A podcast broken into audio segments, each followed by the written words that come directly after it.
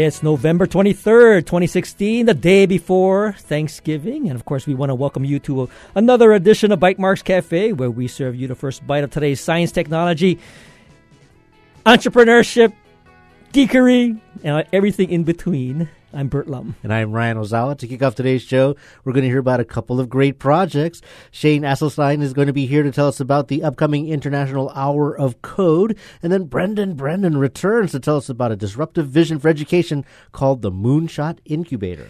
And then after the break, we have Robbie Melton from HTDC and Cindy Goldstein from Ag Matters, and they're going to be talking, we're going to be talking to them about the intersection of tech and agriculture. We do welcome your comments and questions as part of the conversation. You can always contact us by calling in or sending us a tweet after the break.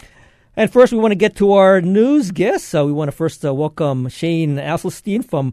He's from Mililani uh, Elementary School. He's the tech integration specialist over there. But more than that, he's coordinating this thing called well, maybe he's there's probably other people involved with the coordination of this entire hour of code, but we definitely want to talk to him about hour of code. Welcome to the show, Shane. Thank you, Bert. Thank you for uh, inviting me. Now, hour of code has been going on for what a year or a couple years? Long How long time. has it been going on? It's been several years now. This is my third year actually, and I believe it was has been started uh, four years ago. They've been doing our the code.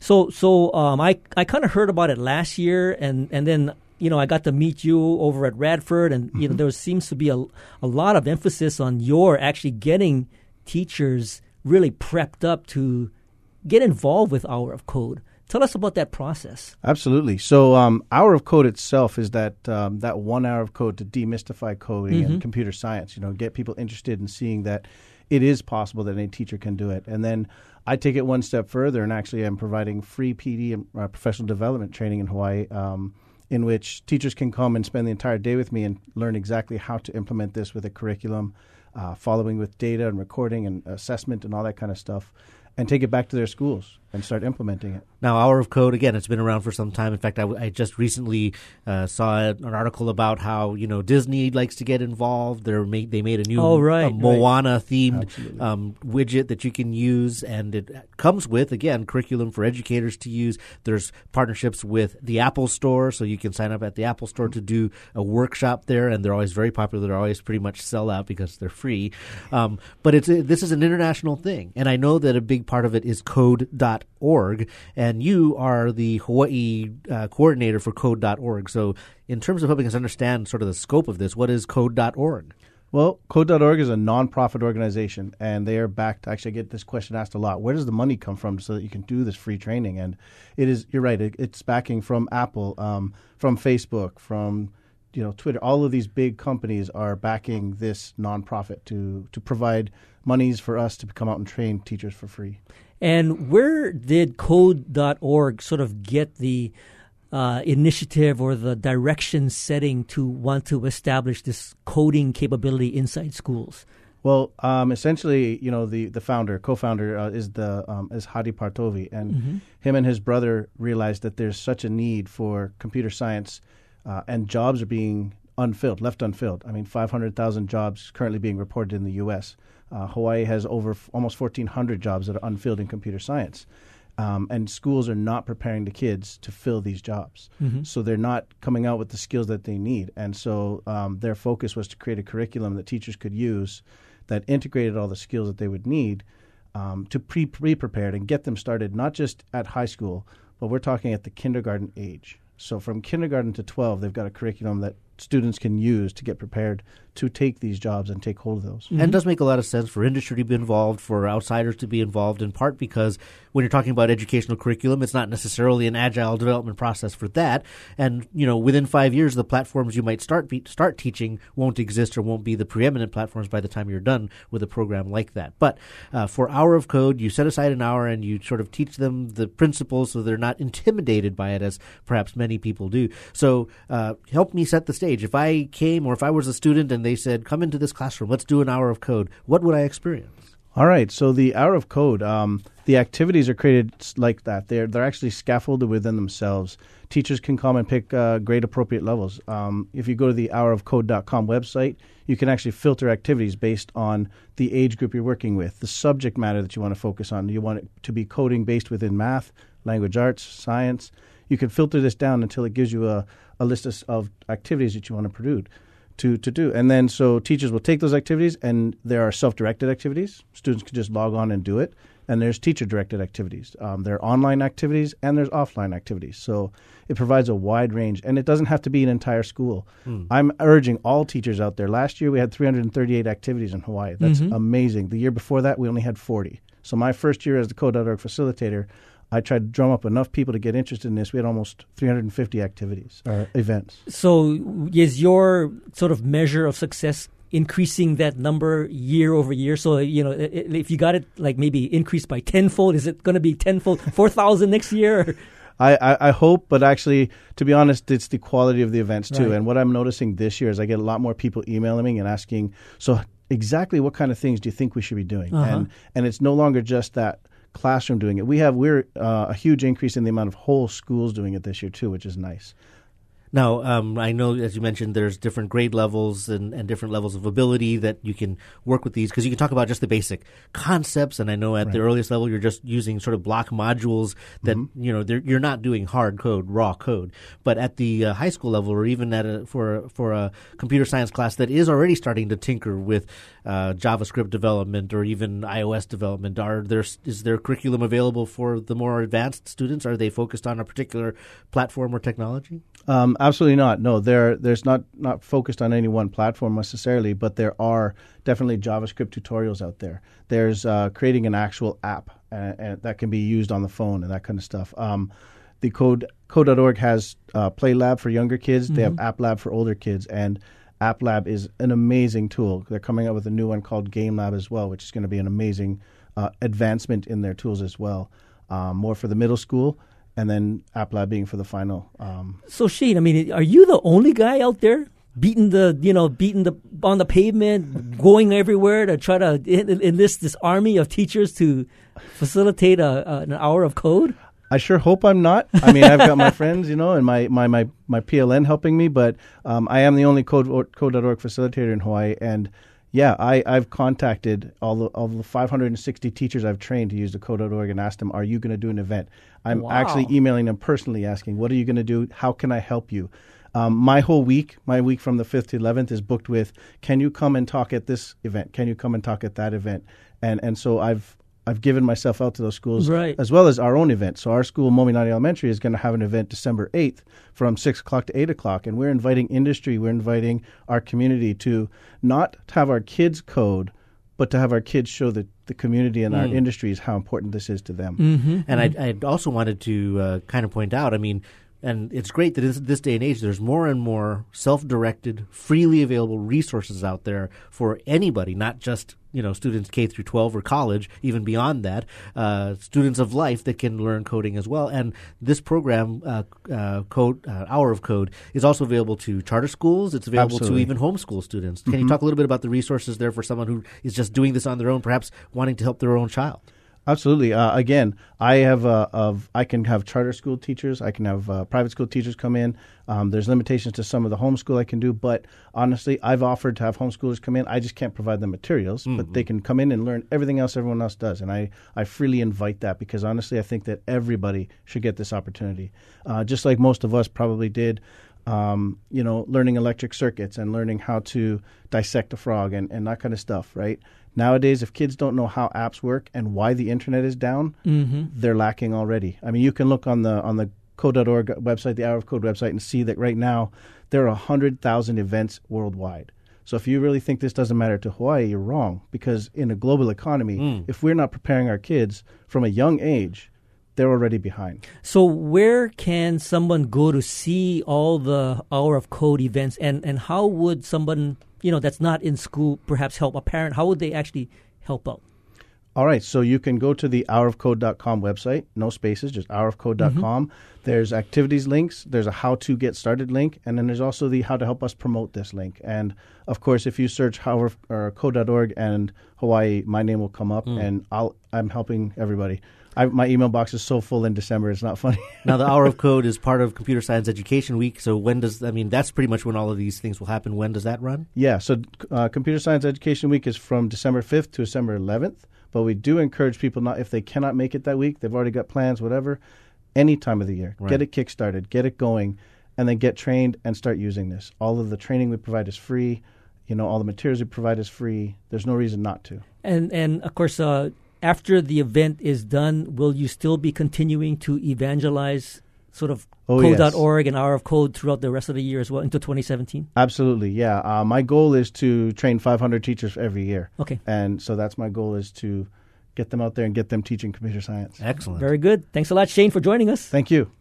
And of course, next up is uh, Brendan Brennan, and he's from the Janus Group. He's joining us to talk about something called the Moonshot Incubator. Welcome to the show, Brendan. Great to be back. Yeah, so you're always doing something interesting. I mean, the last time I, you know, you were here, you're doing the uh, Google Glass. Right, right. But- remember that? Oh, I remember. Those I, were the I, I, days. I didn't mean to laugh that hard, but uh, but I'm I'm very interested in this um, uh, Moonshot Incubator. Uh, maybe give us a little bit of uh, what is that exactly? Well, I think the origins in the incubator really starts with a, a question that we we ask kids every day, right? The, the question is, what do you want to be when you grow up? Mm-hmm. And if you think deeply about that question, it's really kind of condescending in a way, right? We're we're telling these kids that they have to wait to matter, right? That we have to they have to wait until we're done teaching them and raising them and training them to really matter in this world. And what we're seeing is that that kind of thinking is pandemic across our education system, not just here in Hawaii, nationally, some, mostly globally, right? You know, we still have kids in desks and rows, and we still have kids, in, you know, with bell schedules and you know off-white antiseptic rooms, and it's really meant to prepare them for an industrial revolution. That's it's done now. We're we're moving on, right? But our education system hasn't. So what we're trying to do here is is to really change how education happens and help those kids start mattering now, right? We want to get them at the center of transforming their community, to creating these big ideas, these moonshot solutions to the great challenges of their day, so that we can make them the agents of change in their education system. Because let's be frank, as adults, we haven't done a very good job of changing it. So let's give them the power to do it. Well, I mean, I, I like both of the concepts you bring together. You know, certainly a moonshot. Uh, we we quote that speech even at where I work at my day job, and and uh, you know we do these things not because they are easy, but because they are hard. And an incubator because it's about it's about uh, you know fostering these things. People think of say uh, even a makerspace as an incubator, but places where these things can happen. But what specifically is it that you are trying to build that would fit in or as you said, disrupt the educational system through the students. So I, what we're trying to do is to change education to where we're we're getting them ready for jobs that don't exist, right? To use technology that hasn't been invented yet, right? To solve problems we can't imagine. And that's a tall order. How do you do that? Well, you have them start now creating those jobs and building that technology and start solving those problems. So we want those kids to matter now. So we've come to this approach that we think is going to work is we want to engage these kids outside of their traditional classrooms in these hyper collaborative community based maker spaces, right? Give them all the tools of the modern economy that they can to build out their ideas and then plug them into a local, national, and global network of professionals and STEM experts to help guide them along the way as they build out their moonshot ideas. Now, I tend to like to think of uh, physical spaces.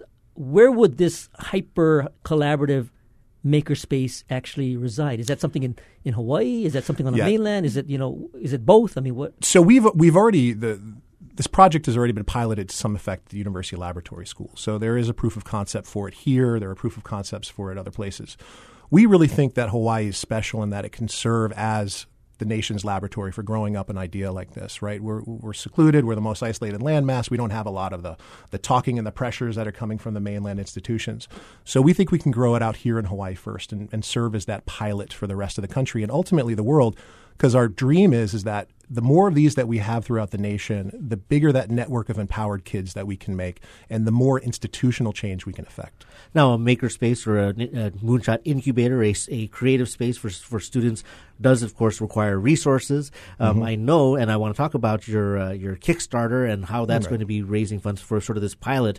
But broadly speaking, um, if this is not going to be part of or funded by a institutional educational institution, Right. how do you see some uh, innovative like the idea like this being funded and sustained over time? Okay, so there's a couple parts of this. First of all, it's got to be public and private partnerships, right? And we all have a stake in our kids being able to develop the skills, just like Shane was talking about. Um, we're already behind when it comes to those things.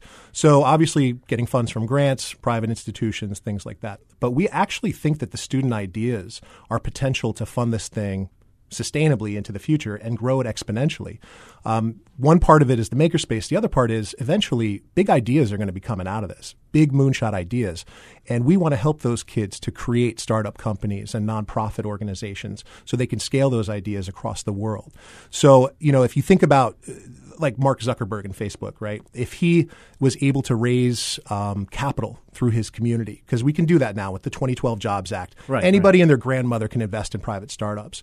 So imagine if Zuckerberg in White Plains, New York, he had raised 5% of, of, of the capital that he needed from 100 people in the community. Today, those 100 people would be worth $167 million each.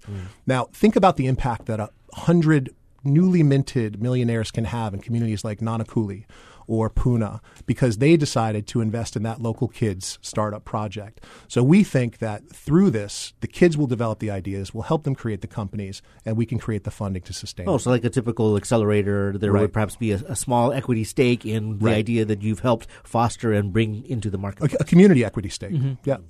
So, in terms of a student coming in, I, I've, I've kind of heard the pitch. Now, I could maybe get involved.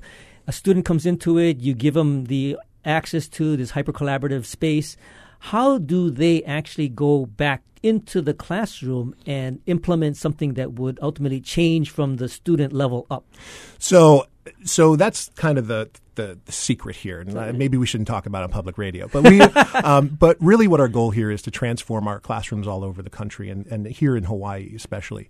Um, we think that when these kids go to their regular school day, four days a week, but then on that fifth day, that twenty percent time, they come to this Moonshot Laboratory, they're going to create hyper amounts of student agency and empowerment we're hoping that those kids go back to their traditional classrooms and they start asking pertinent questions like, excuse me, miss, you know, how is this science lab going to help me create a car that runs on water? Or how is this going to help me to cure cancer? Or how is this going to help me to cure the social injustices in my community?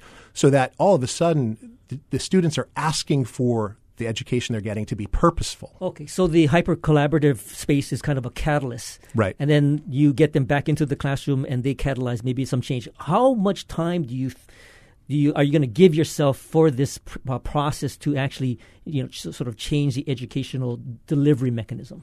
Well, it's definite until the job is done, right? I mean, it's it's not going to be easy to, Yeah, yeah. to disrupt the entire American right, education right, right, system. Probably more than two weeks. I Okay, think. okay. But I just I just wanted to clar- clarify that. but I but I think I think you know eventually it's going to take on a life of its own as it scales. Um, if we can do this right and we can get schools and kids and community interested, invested in the success of student ideas, nothing's going to stop it. The problem is is that we have not allowed kids, we have not unleashed them on our world. Um, but once we do that, you can't put the genie back in the bottle. Okay. Well, everything has to start with a single step, of course. Right. Um, and right now, you are doing some crowdfunding Mm-hmm. Right. to to really br- uh, bring this idea into fruition. Tell us about that campaign and how's it going? So we're we're trying to get off with a, a modest seventy five thousand dollar raise, um, so we can build one of these out here in um, in Hawaii. Obviously, it's going to take more money than that, but we really want communities to be a part of raising those funds and not just go out to grants and, and private companies. So at Indiegogo.com, we are we have about two weeks left to raise some funding for this project. Uh, we want to invite the entire Hawaii community to, to become vested in the success of this idea as well as student ideas. Okay, very good. So we will put the link to that Indiegogo uh, Indiegogo website up uh, on our show notes for later on tonight. Brennan, we want to thank you for joining us. Thank you. And of course, we'll take a short break. And when we return, we'll talk about AgTech with Robbie Melton and Cindy Goldstein. How can technology improve an age old industry like agriculture? Of course, we'd love your thoughts or questions as part of the conversation. You can give us a call, 941 3689, or toll free from the neighbor islands at 877 941 3689. And feel free to tweet us. We're in the studio live. You can get us at Bytemarks or at Hawaii. This is Bytemarks Cafe. It has been said of pianist Christopher O'Reilly's playing that it is laced with an otherworldly elegance that can't be duplicated. On December 3rd at 4 p.m., O'Reilly performs in HPR's Atherton studio on our own Bösendorfer piano. Tickets to this premium event, including a post concert reception with the artist, are at hprtickets.org or at 955 8821 during business hours. Sponsored by Bonnie Rice and the Rice Partnership Wealth Management. Work, relationships, health, child rearing all benefit from embracing gratitude. Gratitude is this rich, complex emotion that we can pin that to a specific location of the brain is amazing to me. Hi, I'm Susan Sarandon. Join me for the Science of Gratitude, from PRI, Public Radio International. Thanksgiving Day at 5 p.m. Support for Bytemarks Cafe comes from the HPR Local Talk Show Fund, whose contributors help Hawaii Public Radio sustain and grow its locally produced talk show programming. Mahalo to the St. Andrews Schools, which includes the Priory School for Girls, the Prep for Boys, and Queen Emma Preschool. Welcome back to Bytemarks Cafe. I'm Bert Lum. And I'm Ryan Ozawa. And joining us today are Robbie Melton and Cindy Goldstein. Uh, Robbie is, of course, the CEO and president of the High Tech Deve- Development Corporation here in the state of Hawaii, and of course, uh, has a unique, I think, position of helping to drive some of these key economic initiatives. Cindy, meanwhile, is with Ag Matters. She is an agriculture consultant and works with startups, including at Blue Startups. And yes, she is uh, one of the brilliant advisors for a startup that I'm involved in that went through Blue Startups called Smart Yields. Well, good, and uh, I think uh, you know we have a pretty good representation. I being the only one that's not directly involved with you know some sort of tech ag. Uh, you work in your garden quite a bit. I know, but I don't use a whole lot of tech. That's just like a trowel and, you know. Anyway, so of course, we'd love to hear your comments and questions. And that number to call is 941 3689 on Oahu or 877 941 3689 from the neighbor islands. We want to welcome you all to Bytemarks Cafe. Aloha. Aloha. So, Robbie, let's start with you because I, you know, I, I sort of introduced you as having this broad perspective, and I know as the um, president of, of High Tech Development Corporation, I mean, you're seeing a lot of different things kind of go by in terms of uh, whether it's you know whether it's uh, clean energy or maybe it's you know like the you know I know you have a Wetware Wednesday thing coming up, so there's a lot of, of development uh, in terms of coding. Uh, you know, there's things like I, I, know the the geriatric tech park. You you talked about that. There was a broadband. There was kind of a broadband tech park. Now, what is it that is um, on the horizon in terms of some of this ag opportunity that we're now looking at in terms of economic development? Uh, there's lots of opportunities here. And just so you know, your garden is full of technology because agriculture, flowers, plants is all science and technology. I don't disagree with that. Yes. So actually, we're uh, in the middle of helping a couple of initiatives that are promoting economic development. One with the Agricultural Development Corporation. Mm-hmm. They're building an ag tech park up in Whitmore Village. So, um, as you know, it used to be supported by the Dole industry there, and so now they've purchased a number of parcels of land that are now state owned, so we can keep it ag. Mm-hmm. So we don't have to worry about it being developed. Uh, we're now going through master planning for processing facilities, educational facilities, um, and then eventually value added production as well. So that's very exciting to help small farmers. They already have some farmers up there doing some very, very creative things. And then also in Kauai, we're working with um, Kekaha Ag Association to look at developing a 5,000 acre incubator for agriculture and farmers there. That would include um, not only livestock production, but as well as, as, as fruit trees and vegetables and things like that. So, really, that will help preserve the community there. And eventually, we'll develop some ag tourism on that as well. Mm-hmm. Now, when you talk about ag incubators, is it primarily let's say testing out new types of uh, crops that might be well suited to the environment? I mean, what what would be included in an ag incubator? Well, there's different models of ag incubators. For the one in Kauai, they're looking at straight farming, mm-hmm. so straight production.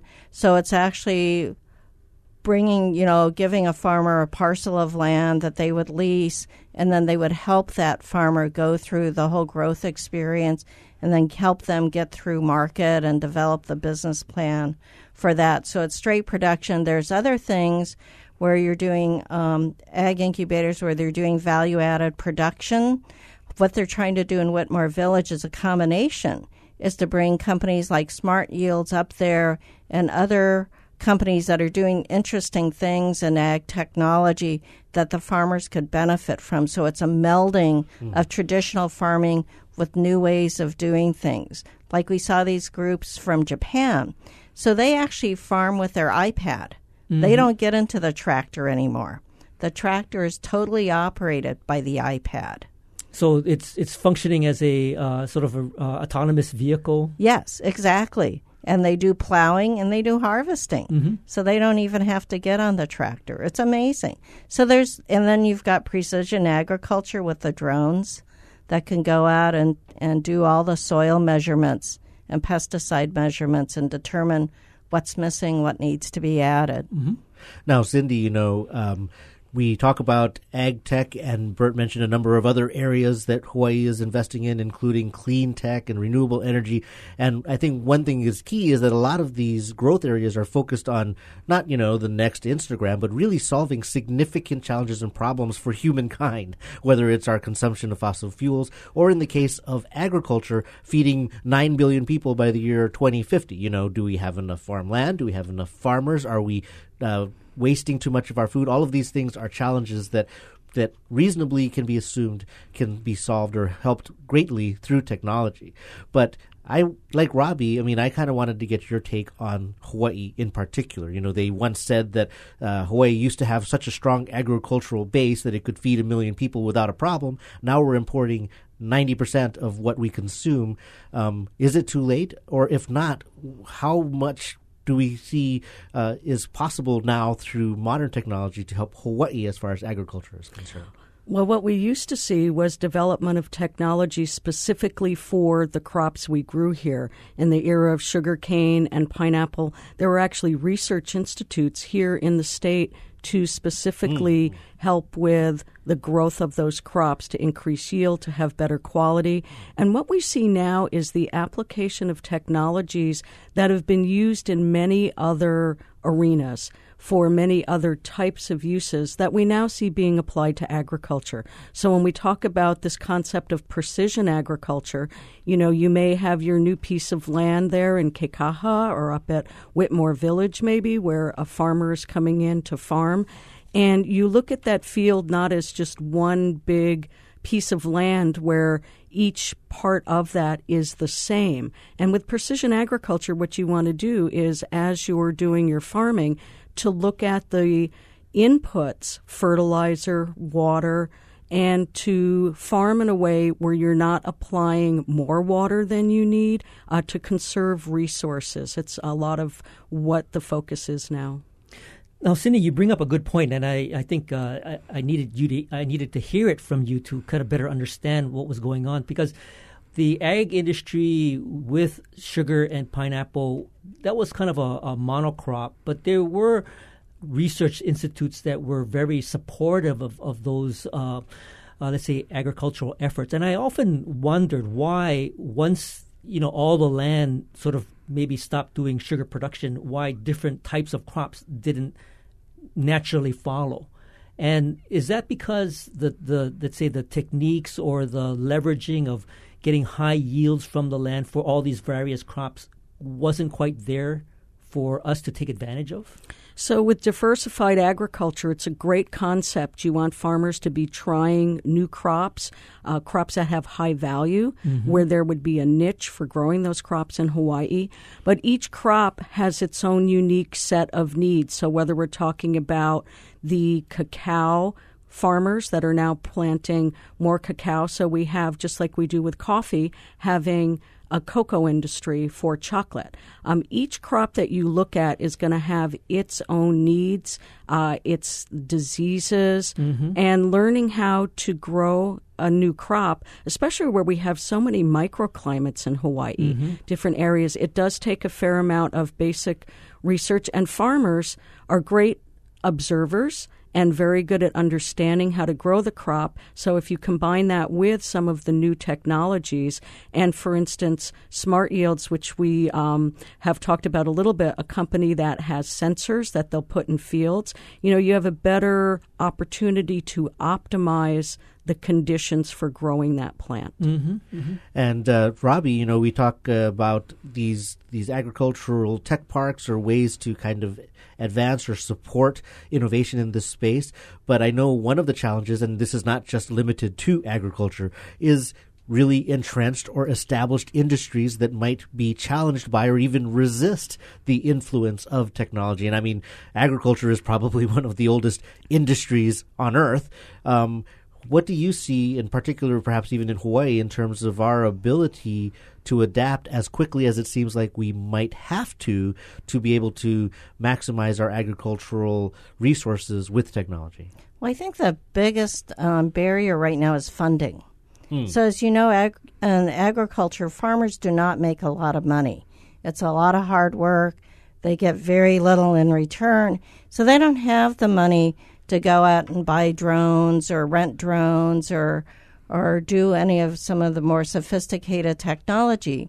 So, either co ops need to develop, or that's the point of having the Ag Tech Park where you have shared um, equipment so that farmers aren't strapped with purchasing, you know, these $500,000 pieces of equipment, but everybody sort of shares in that cost. So I think the biggest impediment is is just the funding. I think the younger farmers are more open to the new new ways of doing things and and so you see a, a difference and a shift in that. Well, I mean, Cindy, let me ask you about that. I mean, you've worked with farmers for decades, um, and one of the questions or one of the concerns that many people have is that because of traditional agriculture and the way that society and technology has moved, is that the subsequent generations are less incentivized to continue working in that space.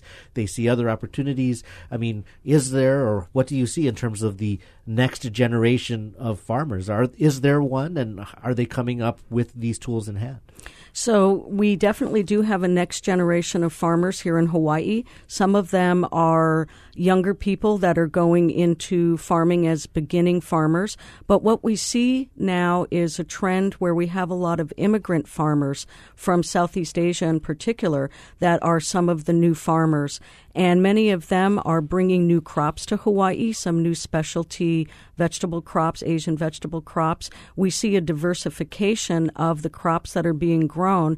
I think the bright light in this is almost everybody now is carrying a cell phone. They've got their mobile device. They might have their iPad or their um, their handheld computer with them in the truck. And a lot of these technologies really do involve things that are easily tied to computer apps.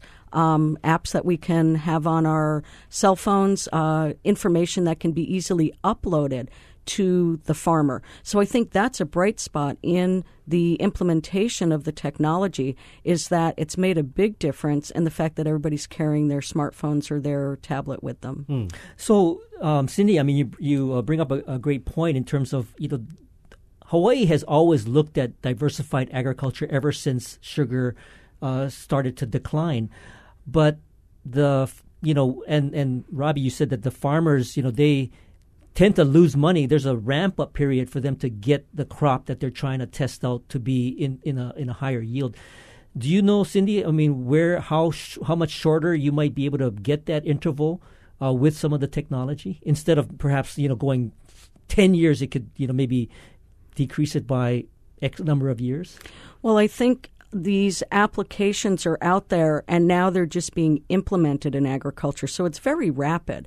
Um, some of the sorts of automation and let's say um, precision application of your water, of your fertilizer, of some of your other inputs, robotics, doing harvesting that might be um, something that's a little bit more akin to a sort of robotic type of application. So I think we're seeing quicker implementation, but as you know, we think about can farmers afford the technology? I think that really is where we see the difficulty. There's, uh, I don't see a lot of resistance to embracing the use of Mm-hmm. technology, but the affordability of the implementation is something that I think uh, we're seeing more and more of.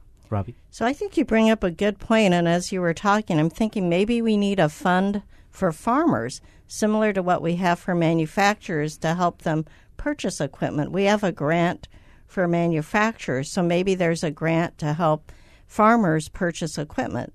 Well, I, th- I, think that the expensive equipment is, is a significant challenge, and in fact, most of the solutions out there are really have been developed over many many years for large farms who have large budgets and you know can make that kind of capital investment for the long term.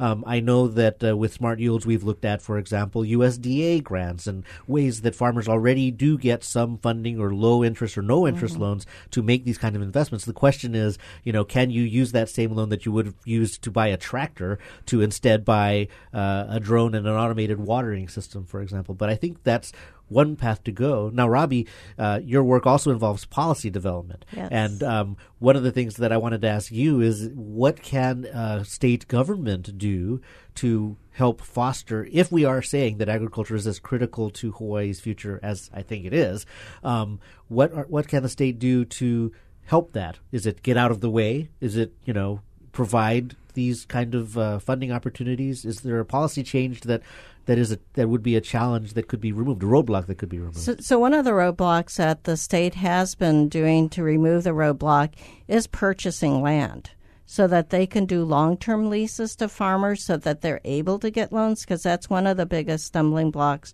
right now from my understanding is being able to have a long-term lease so that banks would be willing to give them a loan Again, I think if we had some some new funding for farmers to encourage them to do that, I think the Ag Tech Park and what ADC is doing is a good step because if you have a community together working together, that sort of helps alleviate some of the difficulties that farmers have. So if we can do more of those replicated around the state, I think that will help agriculture quite a bit. You know, Cindy, uh, you know, you've been in the ag business. You've you're a consultant for uh, you know companies that are uh, you know doing diversified agriculture.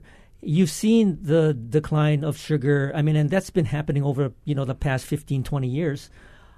Why? What is it about now that there's a lot of attention in terms of the technology, in terms of perhaps policy, in terms of maybe funding. What is it about now that it you know that it's happening as opposed to let's say you know ten years ago?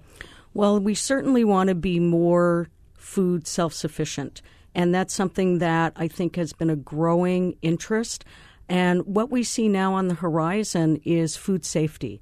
And as we talk about ag technology, I think what we are going to see looking to the future is how do we use technology that is affordable and easy to implement to help farmers meet the needs of food safety certification.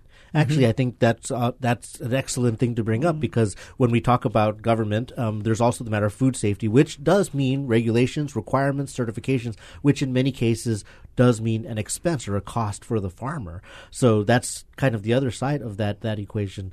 Um, we want to continue this conversation and learn more about uh, ways the technology can transform perhaps agriculture. But we're going to hold that thought. We're going to t- continue this conversation after a short break with Robbie Melton and Cindy Goldstein about ag tech. And of course, we'd love to hear from you as well. You can call us at 941 3689 on Oahu or from the neighbor islands at 877 941 3689. This is Bytemarks Cafe. NPR's From the Top with host Christopher O'Riley returns to Hawaii Island for a live taping on November 30th. HPR presents the show at the Lunalilo Center on the Kamehameha School's Hawaii campus, featuring some of the school's students in an original Hawaiian language opera. See From the Top live in Kea'au before it airs nationally. Visit hawaiipublicradio.org for more. Supported in part by the Hawaii Youth Symphony.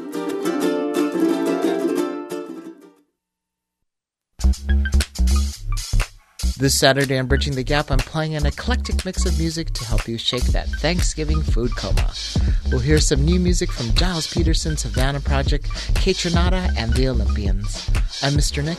Join me this Saturday evening from 6 to 8 for Bridging the Gap, here on member supported Hawaii Public Radio.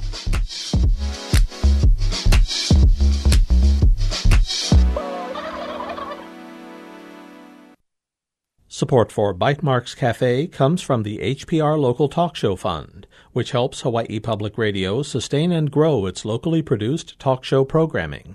Mahalo to contributors Hawaii Pacific University and Ulupono Initiative. Welcome back. This is Bytemarks Cafe. I'm Bert Lum. And I'm Ryan Ozawa, and we're talking to Robbie Melton and Cindy Goldstein about how tech can impact Hawaii's agriculture industry. And of course, uh, you can give us a call. That number here is 941 3689 on Oahu or 877 941 3689 from the neighbor islands. And right before the break, we were venturing into something that is going to really impact agriculture on the federal level uh, which is food safety. Cindy, what is happening that is now going to require everybody to be more, I guess, diligent about recording whatever happens on the farm? So, as many things with the federal government, it has its own acronym called FSMA, the Food Safety Modernization Act. Mm. And this is something that all farmers across the country will need to comply with. But it's also, there is a role for state departments of ag and departments of health in the food safety regulations. And essentially, what this means is that farmers will need to implement certain practices both on the farm as well as in the way that it's processed, packed, and shipped, where you are keeping records of activities in the field so that you can trace a cucumber back to the field that it was grown and harvested in, and then you're tracking this produce along the way in a chain of custody manner. So this involves a lot of record keeping, which is very amenable to the use of technology mm-hmm. and very simple technologies. But you are going to, as a farmer, need to be able to track much better than farmers sometimes do now. And right, right now, uh, what would be considered the the norm? Uh, you know, if you go to any of the, let's say, farms here in Hawaii, is there a let's say a performance level that they are currently meeting and do they have to sort of up their game to get sort of compliance?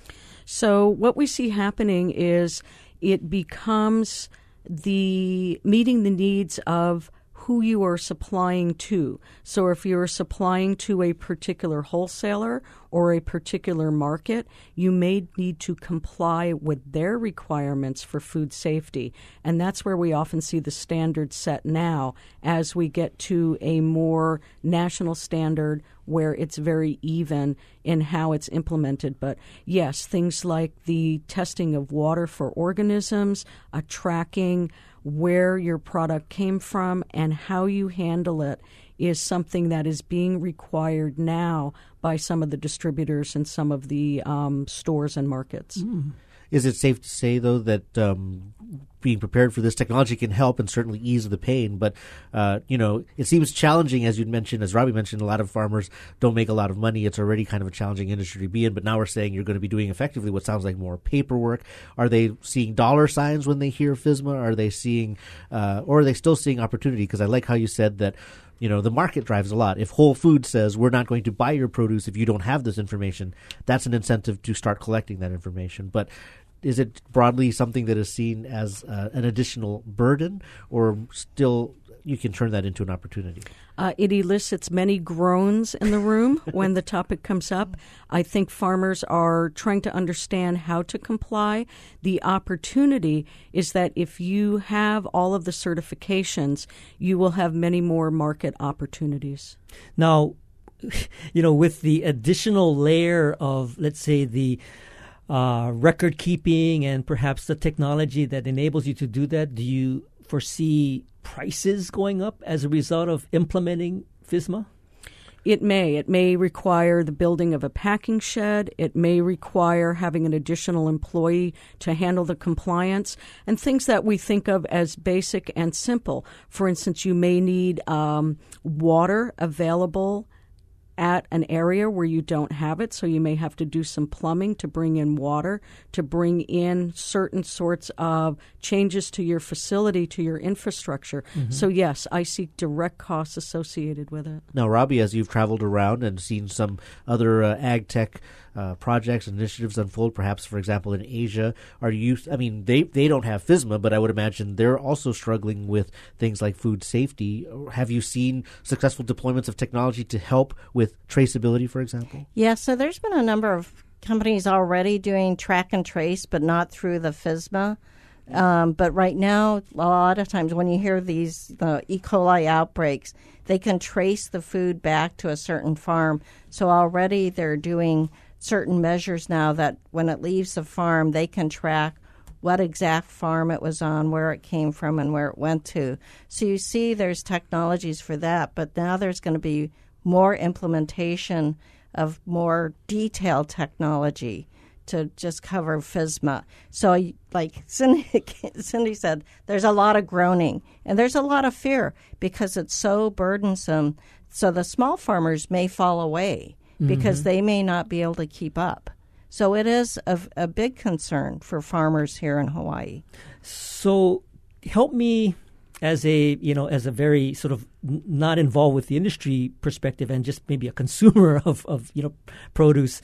Uh, what other benefits would come as a result of the implementation of this level of, of let's say record keeping? I think oftentimes um, we find that farmers don't do a great job of record keeping and don't always know how much money they're making, what it costs to produce a particular crop. So I think what will be involved with this will be, and this is not difficult record keeping, Mhm, but mhm. being more disciplined in record keeping. I think some technologies that already exist, things like barcoding, where you barcode, um, you know, a, a box or you put a chip RFID, yeah. Mm-hmm. where you're doing your harvesting, the container that you put it in has a chip so that you can then track the movement. So I think these are very useful for inventory and for understanding what your yields are and where your product's going. And I think the implementation will be difficult for some, but these are not technologies that are new. Um, breaking away from food safety for a moment, um, you did mention the phrase uh, precision agriculture. That's certainly something that Smart Yields is focused on. And you mentioned drones, and there's a lot of research happening across many sectors in the use of UAVs and the information and data that can be collected through relatively inexpensive and quickly deployed uh, technology versus, say, a satellite or even an airplane. Uh, so, Cindy, I mean, what do you see as the opportunity? Uh, because I know Hawaii is, for example, a test bed for FAA research into uh, drone use. Um, what do you see as some of the strongest opportunities that you, that a drone would offer for agriculture?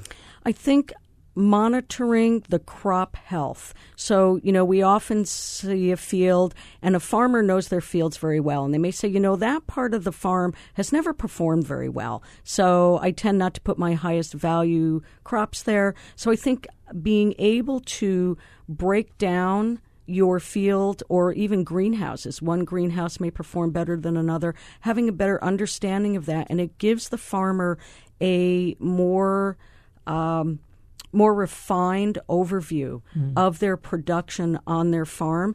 And again, we go back to sustainable agriculture concepts with precision agriculture, where not every part of the farm may need the same amount of water, the same amount of fertilizer.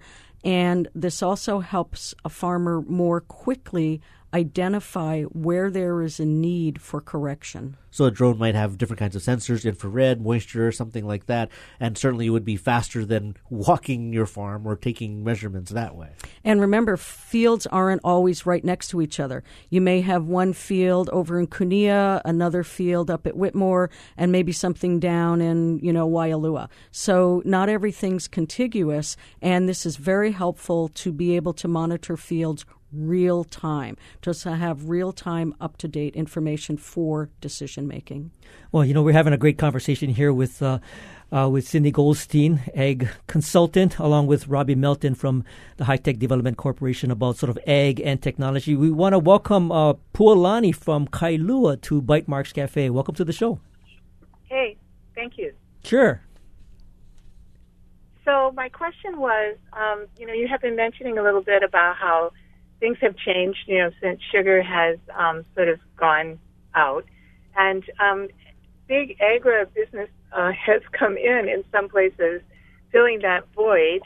Um, and so I'm wondering, how do you see their presence as shaping policy, or maybe, um, you know, making use of these technologies? And, and if they're using these technologies, would they be in a position to share them with smaller farmers? Mhm. And you know, how are they impacting uh, state policy? That's a that's a great question, Pualani. Uh, uh, Cindy, I saw you raising your hand. You want to tackle that one? Sure. Um, well, something that goes back to our years of agriculture, the irrigation infrastructure systems in Hawaii were largely maintained by the plantations. And now we still see some of the larger agriculture companies being involved with maintenance of the irrigation systems. As far as transferring the technologies and the understanding of principles for lowering inputs in farming.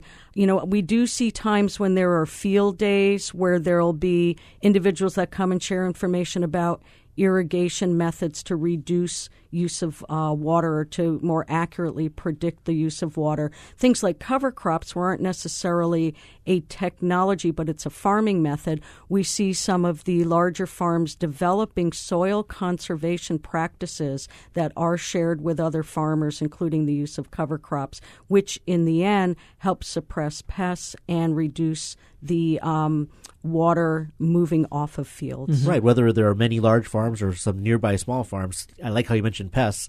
It's not a problem that just affects one person. So certainly, if a, a large company can come up with a solution at scale, it would easily and should be shared with probably a, a, a smaller farm.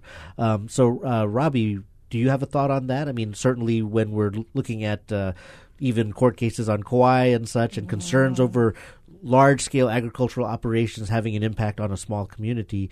Um, is there an opportunity there to to be more cooperative with the with local communities? Yeah, I think that's true. I mean, as I mentioned earlier, that we're working with uh, on possibly doing an ag incubator there, and they already have the infrastructure developed. So they have drip irrigation there, they have hydroelectric plant there. So when these new farmers come on board, they can already take advantage of that. So that reduces their water costs and it reduces their electricity. So there is some sharing of that. So we would love to see more of that happen here as things transition. Well, so so Robbie, you know, in terms of um, you know policy, and and I know you're going to be spending a lot of time when a new session starts up. Are there I think uh, in terms of let's say the large corporate um, ag businesses in Hawaii, are their interests different from the smaller farmers that are out there? And in terms of your policy, you know, introductions, how do you balance that?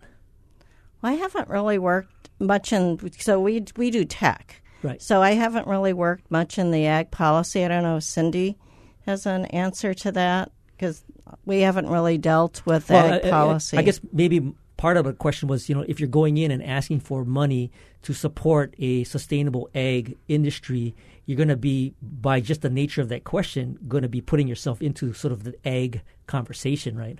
So most of the ag legislation would come from Department of Agriculture or the ADC. That is not something that HTDC would actually enter into. We might testify mm.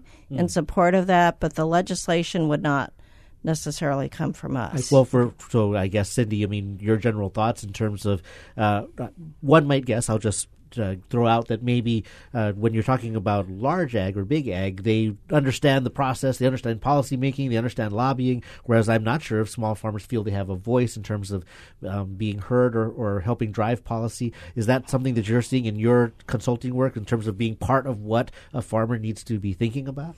So, one of the other hats that I wear is uh, with Hawaii Farm Bureau. Mm-hmm. And the Hawaii Farm Bureau Federation is an organization that supports all farms, large farms, small farms, and um, regardless of the type of farming method, I'm very supportive of organic agriculture and all sectors. And I think being involved with Hawaii Farm Bureau is one way that farmers do have direct access to being able to talk with legislators. And I would just like to mention the passing of Representative Clift Tsuji, mm-hmm. who had been a longtime chair of the House Agriculture Committee. Very wonderful person to work with. Did a lot to support Hawaii's agriculture, and just so wanted to mention that. But um, any individual who wants to speak with a legislator about their concerns, I think one of the things we see in particular is invasive species that have a significant impact on agriculture. And every year we'll see bills that Hawaii Farm Bureau puts forward that would benefit all farmers when we start looking at support for suppressing the invasive species and how to work with controlling invasive species and their impact on crops. So, yes, there are ways that uh, individuals can be involved, and Farm Bureau is one way. Yeah, and absolutely. I mean, the coffee, coffee borer beetle doesn't know where a TMK property parcel line That's is. That's right.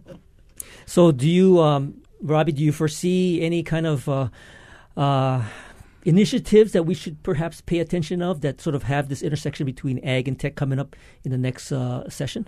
So the bills haven't been released yet. Ah. So once that happens, you can have us back in February. Okay. And then we can we can talk more about that. So this would be because for like the ag tech part for the something? ag tech, yes, or any of our tech bills. But yes, so we'll be tracking. So ag is very important to HTDC because it is very technology oriented. Mm-hmm. And so we definitely keep a pulse on it, and that's why we work closely with the ADC and Department of Ag. Well, before I turn it over to uh, Cindy for some closing remarks, I mean, you have some upcoming events that you wanted to share? Yes, so we have our monthly Wetware Wednesday coming up on November 30th, and it's going to be very exciting because Dev League is which is a, a coding boot camp. They will be celebrating their 100th graduate. Oh, So yes, we're inviting the governor to attend. Mm-hmm. We hope he'll show up, and so it's very exciting for them to have that celebration. Yeah, we were talking this morning about, uh, or this earlier this show, sorry, about um, coding in education. So excellent. Now, Cindy, apart from how great Smart Yields is, what uh, in your work, what is the next big milestone you see in terms of what we should be watching for in terms of Hawaii agriculture and perhaps technology? Well, I think there are a lot of opportunities for application, and I would go back to something rather basic, which is supporting local agriculture. And we hear a hmm. lot of talk about that, but that means buying locally produced crops, supporting farmers markets, community supported ag programs, hmm. because as new technology is available, farmers do want to implement it. They do want to embrace it. They see the value of it, but the cost is sometimes the deterrent. So supporting local farmers and local ag is the way to help farmers access this technology. I love it. and how do you see perhaps the tech industry maybe getting a little bit more involved? I think that the tech industry oftentimes has applications and they don't think about agriculture as a place to use that. So, for instance, new innovative ways to control pests. We have year round pest pressures here. One of the things we looked at with Smart Yields is how do you monitor those pests without sending a person out to the field to count each insect? Um, we have a lot of pest pressures that are constant and will continue to be with us. That is a great area for use of new technologies. Well, very good, and I'm I'm looking forward to our ag hackathon that's coming up Absolutely. sometime. anyway, Robbie Melton is with HTDC, and of course Cindy Goldstein is with Ag Matters. I want to thank you both for joining us today. Mahalo. Well, thank you for having us. And thank you for listening to Bytemarks Cafe. You can join us next week and we'll talk about the Make the Ala Wai Awesome Student Design Challenge. And of course, if you miss any edition of this uh, pod, I mean of this show, you can find the podcast of tonight's show on bytemarkscafe.org. And if you have any comments or suggestions, feel free to email us at feedback at bytemarks.org. You can also find us on Twitter. I'm at bytemarks. And please follow me at Hawaii. Our engineer is David Chong, and our ex- executive producer is Beth Ann Kozlovich. And we leave you with our song pick of the week. Here's a band called, well, by a guy named Matt Pond, and a song called Love to Get Used. See you next week on another edition of Bytemarks Cafe. Happy Thanksgiving.